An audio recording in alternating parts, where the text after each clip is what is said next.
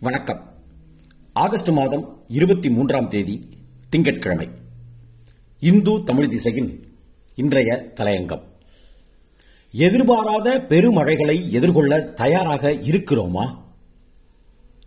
கடந்த சனிக்கிழமையன்று சென்னையின் சில இடங்களில் பெய்த கனமழையால் சாலைகளில் நீர் தேங்கி பல மணி நேரங்களுக்கு போக்குவரத்து பாதிக்கப்பட்டது. சாலைகளை ஒட்டியுள்ள மழைநீர் வடிகால்களின் பராமரிப்பு குறித்து தீவிர கவனம் செலுத்த வேண்டியதன் அவசியத்தை தற்போதைய மழை மீண்டும் நினைவூட்டியுள்ளது.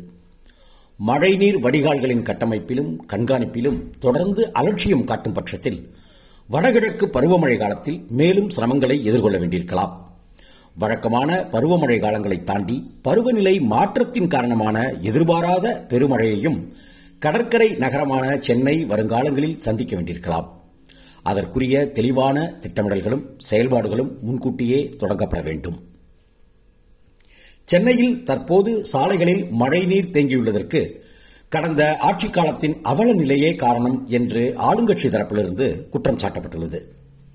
மழைநீர் வடிகால் பணிகளை அக்டோபர் பதினைந்துக்குள் முடிக்க திட்டமிட்டுள்ளதாக சென்னை மாநகராட்சியின் தரப்பில் கூறப்பட்டுள்ளது.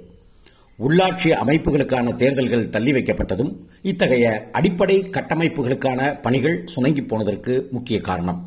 தவிர மாநகர பகுதிக்குள் ஓடும் அடையாறு கூவம் ஆறுகளுக்கும் ஏரி குளங்கள் உள்ளிட்ட நீர்நிலைகளுக்கும் மழைநீர் செல்லும் வடிகால்கள் ஆக்கிரமிப்புக்கு ஆளாகியுள்ளன.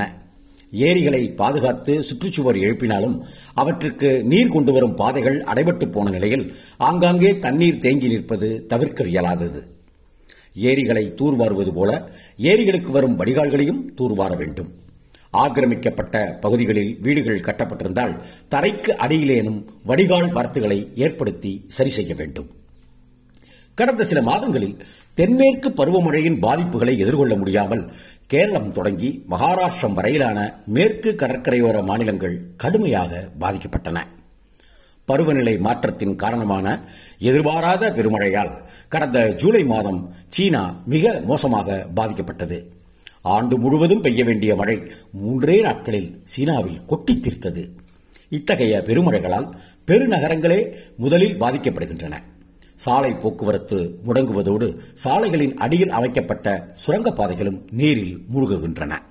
கடந்த சில மாதங்களில் ஐரோப்பாவில் பெய்த பெருமழைக்கு பிறகு நகர கட்டமைப்பில் சுரங்கப்பாதைகளின் மறுவடிவமைப்பு குறித்து தீவிரமாக விவாதிக்கப்பட்டு வருகிறது.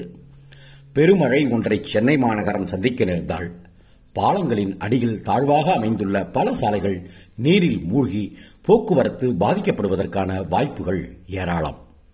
மழை நீரை உறிஞ்சும் இயந்திரங்களை பயன்படுத்துவது தவிர மாநகரத்தின் திட்ட வடிவமைப்பிலும் பெருங்கவனம் செலுத்தப்பட வேண்டும் என்பதையே கடந்த சில மாதங்களின் உலக அனுபவங்கள் உணர்த்துகின்றன. மாநகர பகுதிகளின் சாலைகளில் மழைநீர் தேங்குவது குறித்து இனியும் அலட்சியம் காட்டக்கூடாது. நன்றி. வணக்கம்.